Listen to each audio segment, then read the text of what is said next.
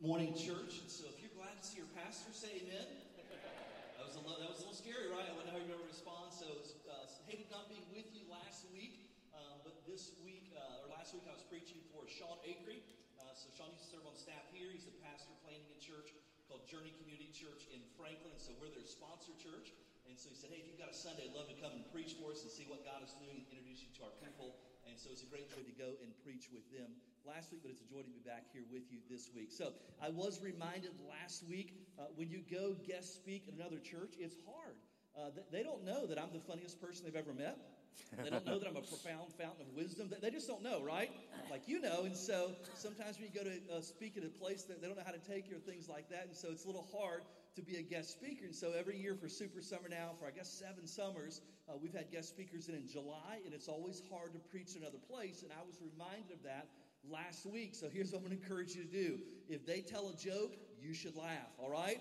If they say something that you agree with, you should say amen and encourage them. If they say anything that lines up with what I've taught, you should stand up and cheer because that means it's truth, right?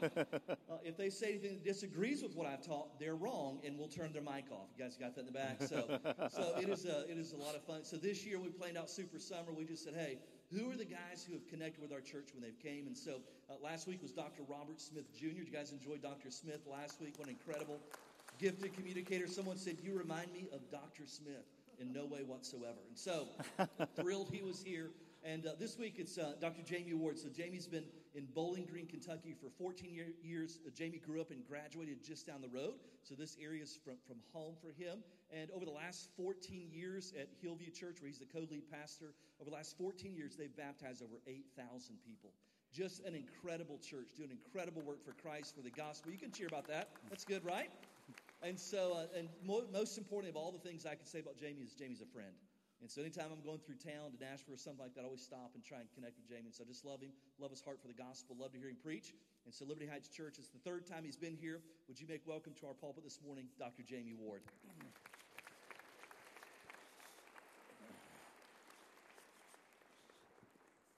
Thank you. I said, Is this too awkward? He said, It is. I told you this thing was tall.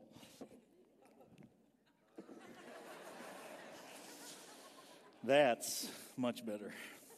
Well, and I do. I love your pastor, and he does. The last couple times he's gone through Bowling Green, he's called because he forgot his wallet, and so I usually give him some money or something. Um, but it is always a privilege to be here with you all. My family got to be here. Wave family.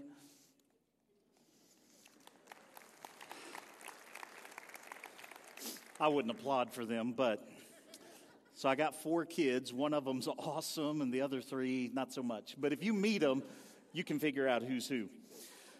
But it is a great privilege to be here. One thing I was upset about is when the lineup, the, only request I had in coming back here in July is I did not want to follow Robert Smith. And I didn't think I did until I got here this morning. They told me that uh, Dr. Smith was here last week. He was my preaching professor at seminary, and so um, what I thought we'd do is just show the video from last week.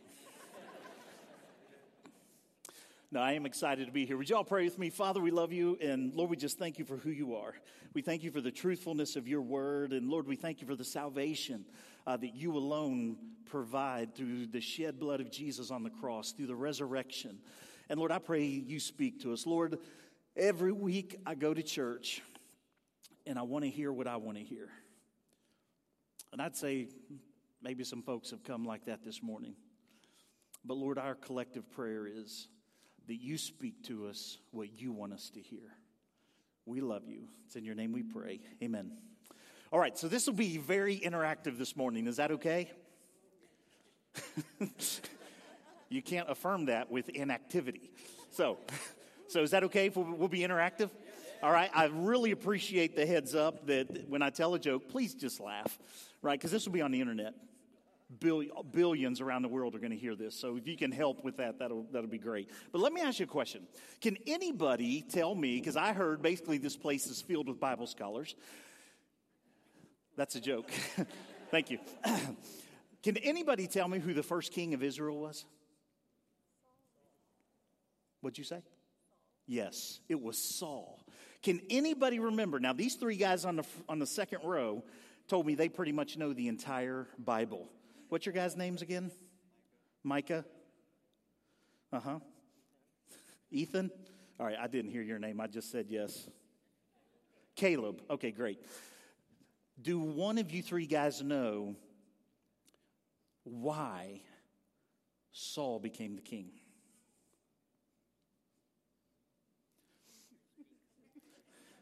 They're conferring. Do you guys have an idea? Okay, don't say it, and I'll say it, and you just tell me if that's what you were thinking. So, so Saul becomes the first king of Israel. You know, they weren't going to be a monarchy, right? Israel wasn't going to be a monarchy. But all of a sudden, Saul becomes king. Why does he become king? Because the people wanted a king. Why did they want a king? We would need more interaction from the. Yes, right there with your hand up. Holy cow. How old are you? 10? You are a Bible scholar. Hey, if I mess anything up, just raise your hand and correct me, okay? Yes, did you hear it? What's your name? Evan? Wow, won't you sit in the front row? No, stay right there. Evan's right. You know, Israel wasn't going to wasn't supposed to be a monarchy. But but the people decided they wanted to be like the other nations. Anybody in this room ever feel that way? You wanted to do something because everybody else was doing it? Nobody. That's amazing. I've never preached to such a holy congregation. So so if you if you're a child in my house, you get a phone when you're 15 years old. Right? If you're not 15, you don't get a phone. And I had to hear from all my kids all these years growing up before they were 15. They would say, But dad, all the other kids have cell phones. And I say, Well, good, it'll be easy to borrow one when it's time to come home, right? If everybody else has one. And so the Israelites, they wanted a king because all the other nations had kings, right? And the prophet even tells them if you get a king, it's going to be horrible. It's going to be one of the worst things that ever happened. But the people will not relent. They want a king. And so the people choose a king. Who did they choose? Saul. Does anybody remember the reigning attribute credited to Saul as to why he was chosen to be king? Would you say good looking? That, was more like David. He was ruddy and handsome. I'm kind of a David guy myself. No. Does anybody remember? What? Did somebody say it? What was it? What was, yes. He was tall. Yeah, I mean, it was almost, he might have been handsome, but we know he was tall. And that was the reigning attribute. That was the thing. And so let me just help all you tall guys. Because whenever I lead our men's ministry, Brad, at church, whenever I get up to speak and I stand before the podium, guess what somebody inevitably will yell? Stand up. So the last guy that said that to me was six foot nine. And you know what I told him? I said, You need to understand something, sir, about the creation of man. When God was making a man, he stopped him when he was one.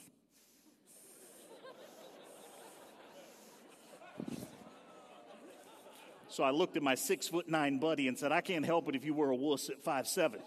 Some of us were men at that point, right? And actually, when you look in the Bible, if the Bible ever says about a guy that he was tall, can I just tell you something? He was a bad guy. You've got Saul. Who else do you have? Goliath. Who else? I only know of those two. But you get the point, right? And so Saul was tall, he becomes king. And you know what? He, it's not that he did all bad things, he did some good things, but eventually, though, he, he won't follow God. He, he won't stick. Listen, if you read the Old Testament, how many of you here read the Old Testament? Wow, that's more than at my church. That's great. When you read the Old Testament, the Old Testament talks about God's decrees, God's statutes, God's laws. And when you read the Old Testament, you don't get the feeling that God's laws are oppressive. You don't get the feeling that they're even burdensome. But what you understand when you read the Old Testament is it's a delight to follow God's decrees, God's statutes, and God's laws. But Saul gets tired of it. He does his own thing, and eventually God takes his hand off of Saul, and who's the next king? Say it real loud David. Now, listen, that, this is one of my favorite stories. The prophet Samuel goes to the house of Jesse. And when he gets to the, to the house of Jesse, um, because the Lord had led the prophet there, and he said that one of Jesse's sons would be king. And the Bible tells us, if you read in 1 Samuel, the Bible says that the first son that comes through the door, his name is, does anybody know his name? Y'all need to read your Old Testament more, right? Eliab, right? Is it Eliab? Brad's like, I don't know. I don't read the Old Testament. it's Eliab, I think. I'm pretty sure it's Eliab. Eliab comes through the door, and Samuel looks at him, and Samuel says to himself, Surely this is the Lord's anointed. So I guess he was just a stud, right? He was probably like six foot six, ch- chiseled face, right? No body fat, and incredibly brilliant. And Samuel looks at him and says, Surely this is the Lord's anointed. But then God speaks a powerful word to the prophet. And let me just tell you, everybody look up here. This is a word we need to remember. Because God says to Samuel, because Samuel is so impressed by the physicality of Eliab and God says to him, Do not consider the outward appearance. Why? That's what man looks at, right? That's what we look at is the outward appearance. But, but God says to Samuel, but God looks at the heart. That's what God considers. That's what God looks at. I'm, I'm a member of a gym right now that's pretty much costing me about $400 a visit. If you don't get that, that's okay. but you know, you pay the membership and then you go one time. that's a $400 visit to, to the gym, right? But, but because our culture is all about the outward appearance, isn't it? I mean, isn't that how a lot of people look at people? And maybe some of us in here, we're guilty of that. But what does the Lord say? The Lord says that God looks at the heart. And if God looks at the heart, what is it that He desires from us? It's our hearts. That's what he wants, right? That's the challenge. So, David, and unfortunately, David, you know, he's the only guy in the Bible that, that, the Bible says he was a man after God's own heart. But unfortunately, if I say David and, what do you all say? Bathsheba right? You remember that story? David's out on the balcony. He looks across. There's a woman bathing. I always wondered if she had been taking a shower, would she have been shower Sheba?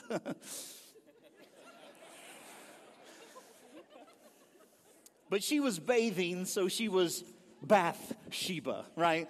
Um, and unfortunately for David, that's what a lot of people remember. You know why that's what a lot of people remember? Because man looks at the outward. That's what man looks at right? But we know even eventually David struggles. He, he, you know, he has his issues, and we finally we make it to the third king of Israel, and that's the king we're going to talk about this morning. Maybe the longest introduction to a sermon you've ever heard. Who's the third king of Israel? Solomon, right? And, and what do we know about Solomon? Like, well, what, what would, what's the one word you think of when you think of Solomon?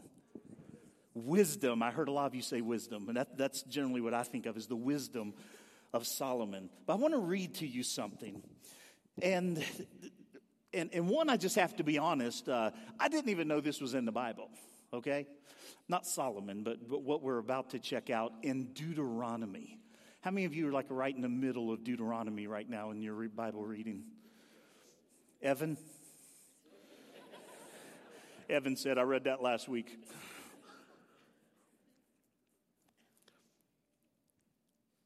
In Deuteronomy 17, let me tell you something about God. He is so powerful. Say amen. He's omniscient. Say amen. Omnipotent. What's the other omni? Thank you. I forgot. Omnipresence, right? I mean, he's a mighty God, isn't he? He's a powerful God. He's a sovereign God. Say amen. I mean, he, he's, there's nothing like God in the world, right? And, and, and, so, even though Israel was not intended to be a monarchy, God always knew that the people would rebel. They would demand a king. And so, guess what God does w- way before there's a king? He issues rules for kings of Israel. I didn't even know this. Evan, did you know this? He's saying, yes, he did. Of course you did. Listen to this. In Deuteronomy 17 16, and this is under the rules for kings, okay? It says this Only he must not acquire many horses for himself or cause the people to return to Egypt in order to acquire horses. Now, let me ask you something, church. Why, why would this be in here? Why would he say he didn't want the people to go back to Egypt to acquire horses? Anybody know? Anybody think of the history of Egypt? Yeah, they'd been held, they were in captivity, so he didn't want them to go back. And so he just sets up this very, I mean, let's be honest, this is a pretty simple rule, right? So, any of you kids here that are around the age of 16, if your parents said, uh, We do not want you going to Fields Ertel Road to find a car, do they still call it Fields Ertel Road? Because it was literally a field when I was growing up.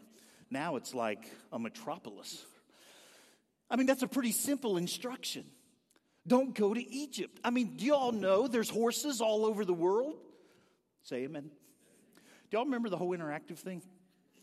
There's horses all over the world, right? This is just kind of the one place he said, don't go back to Egypt and get horses. It reminds me of the garden in Genesis, right? There's all kinds of trees, there's all kinds of fruit, and God said, hey, this one tree, don't eat from it. I mean, that's simple, right? And so God set forth as a rule for the king not to go to Egypt to acquire horses. And listen to what we read in 1 Kings chapter 10, verse 28. And Solomon's import of horses was from Egypt and Kue. I mean, he did exactly what God told him not to do. And following God's decrees, God's statutes, and God's laws is not supposed to be burdensome, it's supposed to be a joy to do what God has asked us to do. But the Bible tells us that even though the kings were told, do not go to Egypt to acquire horses, Solomon did it anyway. And then this next rule, Evan, this is going to blow you away. The next rule. Anybody ever get asked that awkward question by maybe a friend who's unchurched that said, How come all those guys in the Old Testament had all kinds of wives? Raise your hand if, you, if anybody's ever asked you that or you thought about, right? Yeah. And, and I don't know, I've, I've got a doctorate and I didn't know how to answer the question. I was like, well, you know, that was the Old Testament. Like almost alluding to it was okay. Do you know it wasn't okay? Yes, Solomon had a lot of wives and he was wrong for it. He wasn't supposed to. He just did it anyway. Again, in Deuteronomy 17, the Bible says, And he shall not acquire many wives for himself, lest his heart turn away. And when it says many wives, it doesn't mean he can just have two or three, but not 18 or 19. But it says to not multiply the wives that he has. You know what that means? That means he could have one wife. Raise your hand if you have one wife. Isn't that enough?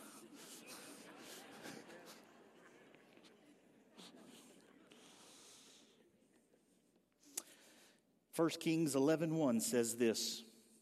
Now King Solomon loved many foreign women. He's, he's the original James Bond, right? That he loved many foreign women. And, and, and you know what came along with loving many foreign women? Is some of those women worship Molech and some of them worship Moab. And, and they didn't turn from their gods to marry Solomon. They held on to that culture and that history and the worship and the service of those gods. And men, I don't know if you've ever been in this position. You know how sometimes you got to do stuff to please your wife? Like wear deodorant, take a shower once a month, you know, those kind of things. Solomon's in the same boat because these women don't want to worship Yahweh, they want to worship Molech. And guess what, what, guess what Solomon does? Guess what he does, Evan? He's like, You tell him. I don't want to say all the answers. He builds temples to these other gods to please his wives.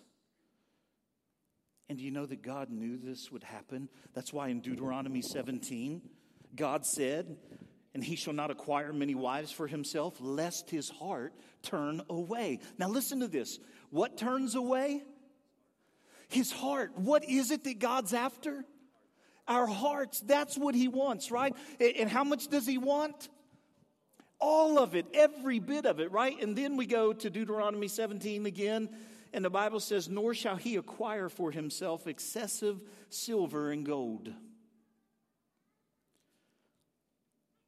In 1 Kings 10, it says, Now the weight of gold that came to Solomon on one year was 666 talents. So I did a Google search. How much is 666 talents?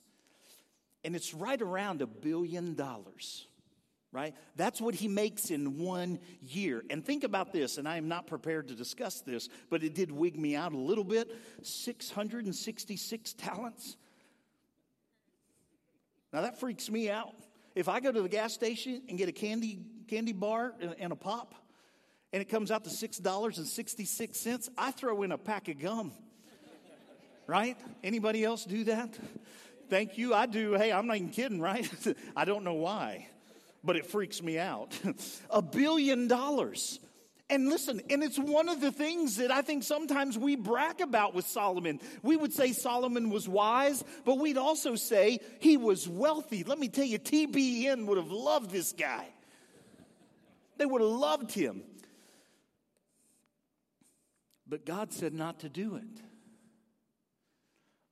not to acquire that kind of wealth, you know, that, that your life would be about it. You don't accidentally make a billion dollars.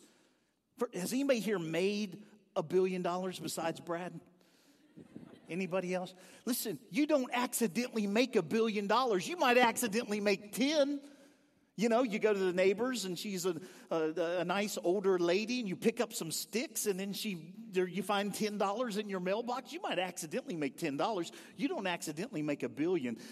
To make a billion dollars, it has to be your life's pursuit. It has to be the most important thing. And God said, don't do it. Don't be about that because it takes a large part of your heart to acquire a billion dollars. And guess what? God is not willing to share our hearts with anything else. You go to the Ten Commandments, it says that thou shalt have no other gods before thee, right? You read over and over. And let me tell you, many times that the Israelites found themselves in captivity, it was almost always over idolatry. And what is idolatry? It's the worship of anything other than God. It's very interesting. I want you to think about this. In Roman culture, you had these Christians, right?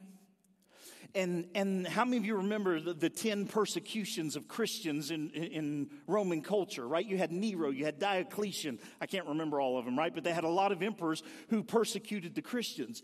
And, and, and then if you study Roman culture, it has to be a little bit confusing why they persecuted the Christians. Why would they do that? Because think about this Rome was not a monotheistic society, they were a polytheistic society, much like America. America is very much a polytheistic society, right? And what I mean by that is this culture says, man, we don't care who you worship. You worship whoever you want. And that was Rome. Rome didn't care if people worshiped Jesus. They had no problem with people worshiping Jesus. And so you have to think about so why did they persecute the Christians? And this is why. You see, the Christians in Rome weren't persecuted because they worshiped Jesus.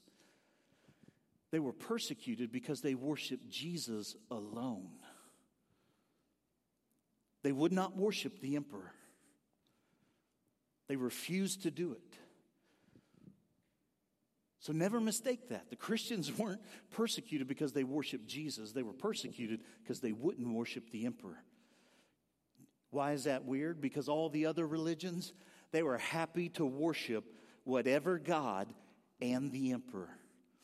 But Christians wouldn't do it. Why? Because God calls for our complete allegiance. He wants all of our hearts, right?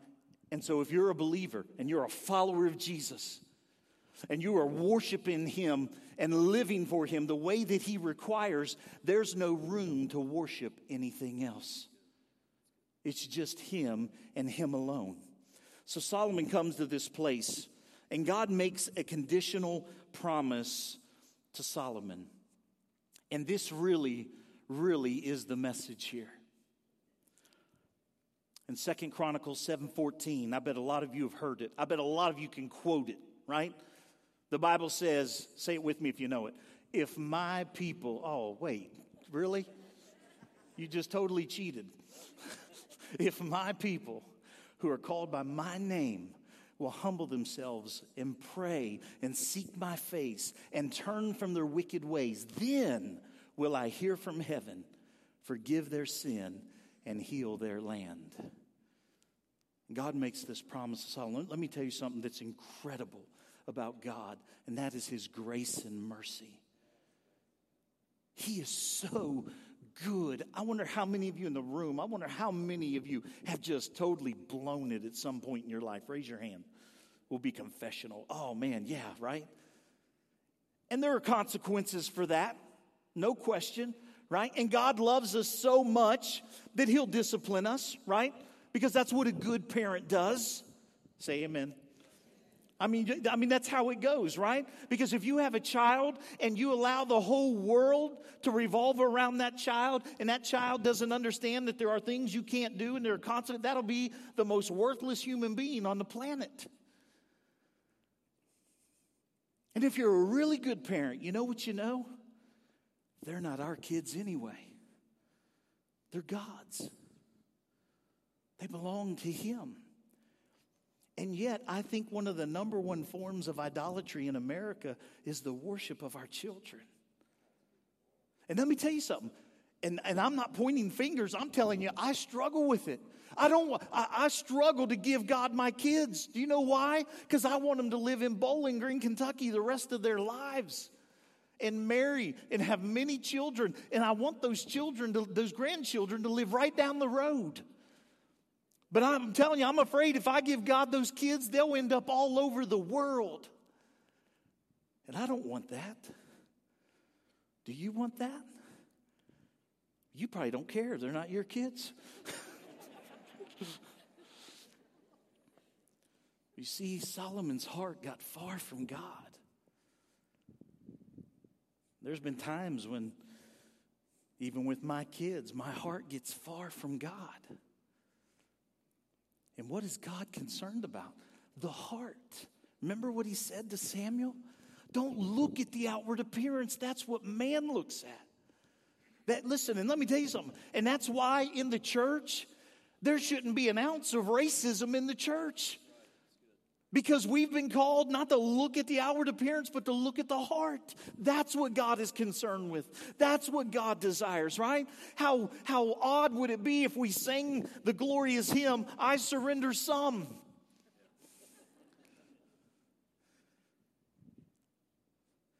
And it would sound weird to sing it that way, but it's really awkward when we live that way. And so God says, if my people who are called by my name, now let's stop right there. If my people who are called by my name, let me tell you, if you're here this morning and Jesus has saved you, that's you. That's me. We are his people. And how serious is God about this? The Bible says that as believers, our lives don't even belong to us, they belong to God. It's not your life, it's not my life. Our lives belong to Him. And He says, And if my people who are called by my name, now think about this, because I do think there's an order that He gives here. I don't always think there's an order, but I think this is an order. And the first thing he says, here's like you would think the first thing he would say is to pray, because that's what we always say, isn't it? If somebody tells you some problem they're having and you don't have a clue what to do, what do we tell them? Well, pray about it, right? That's what I tell my wife all the time. She's like, I got this issue. And I'm like, well, pray about it. That's really because I don't know what to tell her, right? But God doesn't start with prayer, He starts with humility. That if my people who are called by my name will humble themselves. Now, think about that. I don't know about you all, but some of the meanest people I've ever met in my life were in church. Anybody ever been to a bar here? Evan, you ever been to a bar? Anybody ever been to a bar? I know it's a really awkward thing. I don't mean last night. I just mean ever in your life, right? And listen, and you go to a bar and it's like you walk in and it's like family you haven't seen in 50 years and everybody's happy you're there. People are giving you stuff. It's this incredible moment. And let me tell you, and then you come to church and it's quite possible you come to church and you get to your seat and somebody else is sitting there and you're thinking, do y'all have security here? I mean, do you? Yeah, right? You're like, can we get security? Section A. Somebody's in Miss Mabel's seat. Let's get them out of there. Or in the parking lot. I mean, look, there's a whole bunch of you here this morning. That parking lot can be a mess, right? People have actually used sign language on me in the parking lot at our church. That's why I don't have a bumper sticker that says Hillvue Heights Church. I don't want anybody to know. But we've got to be a humble people. So I always say, so the bar is the way it is and the church is the way it is. No wonder there's more alcoholics than there are Christians. Because, man, we're supposed to be a loving people. A people that embrace people, right? And why would we do that? Because of how Jesus embraced us. Did Jesus embrace you? Anyone? It's going to be an incredible altar call. we have a thousand people saved right here this morning. And why are we supposed to be good to people? You know, the Bible does say that, right? Everybody understand that? We're supposed to be good to people. Do you know why? Because God was good to us. That's why, right? And you know we're supposed to be merciful. Did you all know that? We're supposed to be merciful. You know why we're supposed to be merciful? Because Jesus was merciful to us. Galatians 6, Brad and I were talking. You did, what verse 10 was today, and I think it's verse 1 that says, If a brother is caught in a sin, you who are spiritual should restore him gently. Everybody always thinks Galatians 6 is about clobbering somebody that got caught in a mess. But it's not about the sinner, it's about those who are spiritual. That we restore that person gently. Do you know why the Bible says to restore them gently? Because that's how God restored us gently. And he says, If my people who are called by my name will humble themselves, humble themselves. That's what we've got to do that. We've got to be a humble people. And then he says, and pray, right? You know what prayer is? Prayer is the, the ultimate reliance on God. I don't know about you all. My prayer life is the greatest struggle in my spiritual walk because if I'm praying, I don't feel like I'm doing anything. Anybody in here a doer? Got any Marthas? Yeah, I just want to be doing something. If something's broke at the church, Brad, I want to go fix it. And there's always a couple people say, Well, why don't we sit down and pray? And I say, Well, y'all pray, and I'm going to go fix it. I mean, seriously, that's my attitude sometimes. And I don't mean that against God. I just mean prayers usually, you know, when I pray, when I've done everything else I know to do, then I'll pray. You know what God says? You know what the Bible says about Jesus? He's the author and the perfecter of our faith. Now think about this. He's the author and the perfecter of our faith. Now let me just get this. It's a it's 10:30 my time, right? Yeah, I'm on Central Time, so it's just 10:30. I got an hour and a half. Good. Jesus is the author and the perfecter of, of my faith. Do you know what that means? Do you know who all the pressure is on to perfect my faith? I don't mean 90% of the pressure. I mean 100%. Guess who it's on? It's on Jesus. I am not the perfecter of my faith. Jesus is, right? He does that work. And so we're to be a praying people. Every one of us, right? And, and, some might say, well, I don't have the gift of praying. It's not a gift, it's a privilege that every believer ha- has, every one of us to pray. If my people who are called by my name will humble themselves and pray, and what's the third one? Seek my face. Man, let me tell you, that's a, that's a tough thing. You know what the Bible says about seeking God? The Bible says, when you seek me, you will find me when you seek me with all your heart. Isn't that something? We're back to heart again. That's what it's about. Let me ask you something. Do you love him? I mean, really, really love him? If my people who are called by my name will humble themselves, pray, seek my face, and turn from their wicked ways, and here's a word we don't hear a lot anymore repentance, that we repent. Man, some of us in here, we've got struggles that we've had for decades, if we were honest. And it comes down to this idea of repentance that we turn from those things, right? And you know what that means? We're turning, the idea of repentance is we're turning from those things and we're turning to God, right? In, in, in whom we trust. So if we humble ourselves, pray, seek his face, turn from our wicked ways, then the Bible says, and I want you to hear this, then will I hear from heaven. Do you know God doesn't always listen to our prayers? Now, I know that goes against everything you ever heard in your life. But you read Isaiah chapter 1, you know what God says to the people? When you say your many prayers, I will not listen. God said that. In Isaiah 1, he said, Who's asked you to come before me with the blood of bulls and goats? And you know what I, what I want to say every time I read that? You did, God. but it wasn't about the blood of bulls and goats. It wasn't about the prayer. It was about the heart. That's what God wants. That's what He is after in every one of us. He wants our hearts. That's what He desires. And He says, and then I will hear from heaven. Then I will. That means before that, He will not hear. But when we humble ourselves and we pray and we seek His face and we turn from our wicked ways, then will I hear from heaven. I'll forgive their sin and I will heal their land. Let me tell you something. And I'll close with this. So I love etymologies. You know what that is, Evan? of course you do. I love words.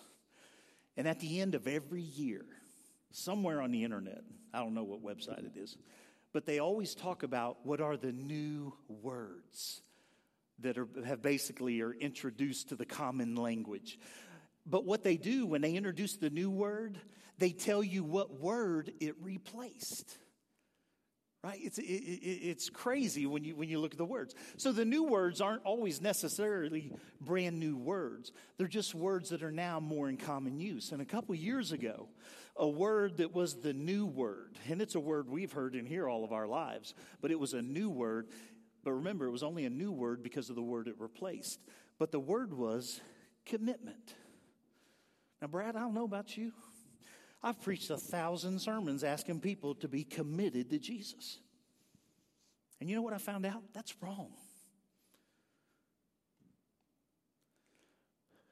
But I like it. I like to be committed to Jesus. Do you know why? Because when we make, everybody look up here, when we make a commitment, it's on our terms, right?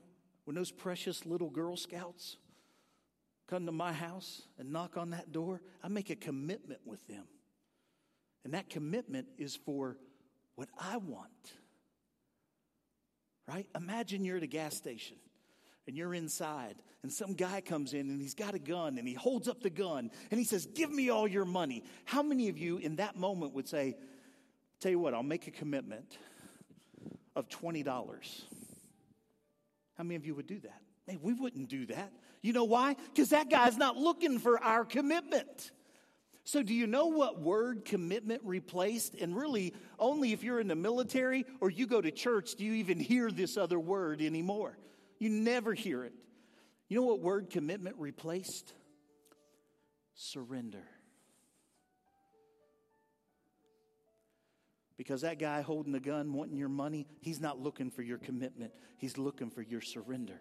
And you know the difference between commitment and surrender? Commitment is on my terms, surrender is on the other person's terms. And you know what that means? Jesus doesn't want your commitment, He wants your surrender. Some of us, the reason we've struggled in some areas of our lives for years and years and years is because we've tried to commit that place to Jesus. And He doesn't want the commitment, He wants the surrender. You see, in commitment, I don't have to give Him all of my heart, I give Him the part of my heart that I want to. In commitment, I give Jesus what I'm willing to give Him. But here's the problem the old hymn is true that I surrender all.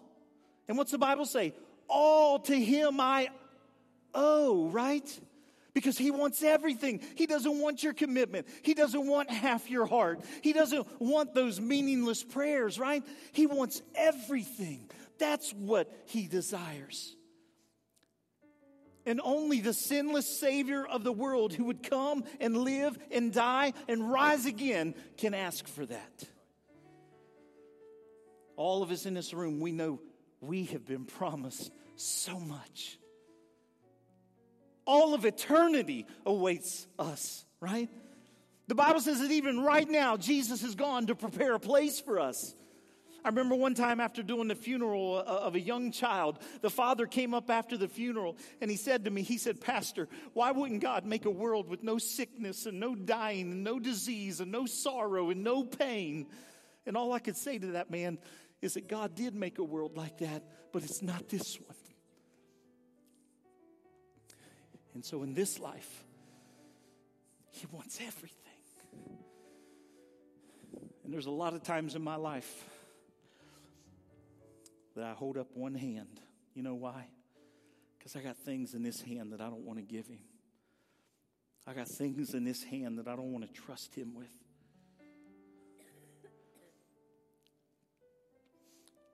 And that's called a commitment. And He's looking for surrender that you and I, that we hold both our hands up and we say, All that I am is yours, and all that I have is yours. And that we can tell Him this morning that I surrender all. And all to you I give. So I want us to do something this morning. We're just going to have a time of altar. I know, I know having an altar call is not always a real comfortable thing because you're thinking if I get up and go down there, people are going to wonder what I've done. And they will. They're people. But it's only when we're committed that we get to worry about what everybody else thinks. Because when you're surrendered, you can't care. And so I want us to pray. And if you're here and you've never invited Christ to come into your life, let me tell you, Jesus himself said, I'm the way, the truth, and the life, and no one comes to the Father except through me. So I don't care what the culture says. Jesus said it's him and him alone. And I would plead with you this morning. Actually, I'd plead with Jesus just to save you this morning, to forgive you of your sin. And then for a lot of us, this sermon isn't about you. This sermon's it's about all of us. It's about me that I've been committed where God has called me to be surrendered. And so maybe just a time here at the altar, if you feel that you need to, just to come and pray and say, Forgive me, Lord, because I've been committed where I've needed to be surrendered.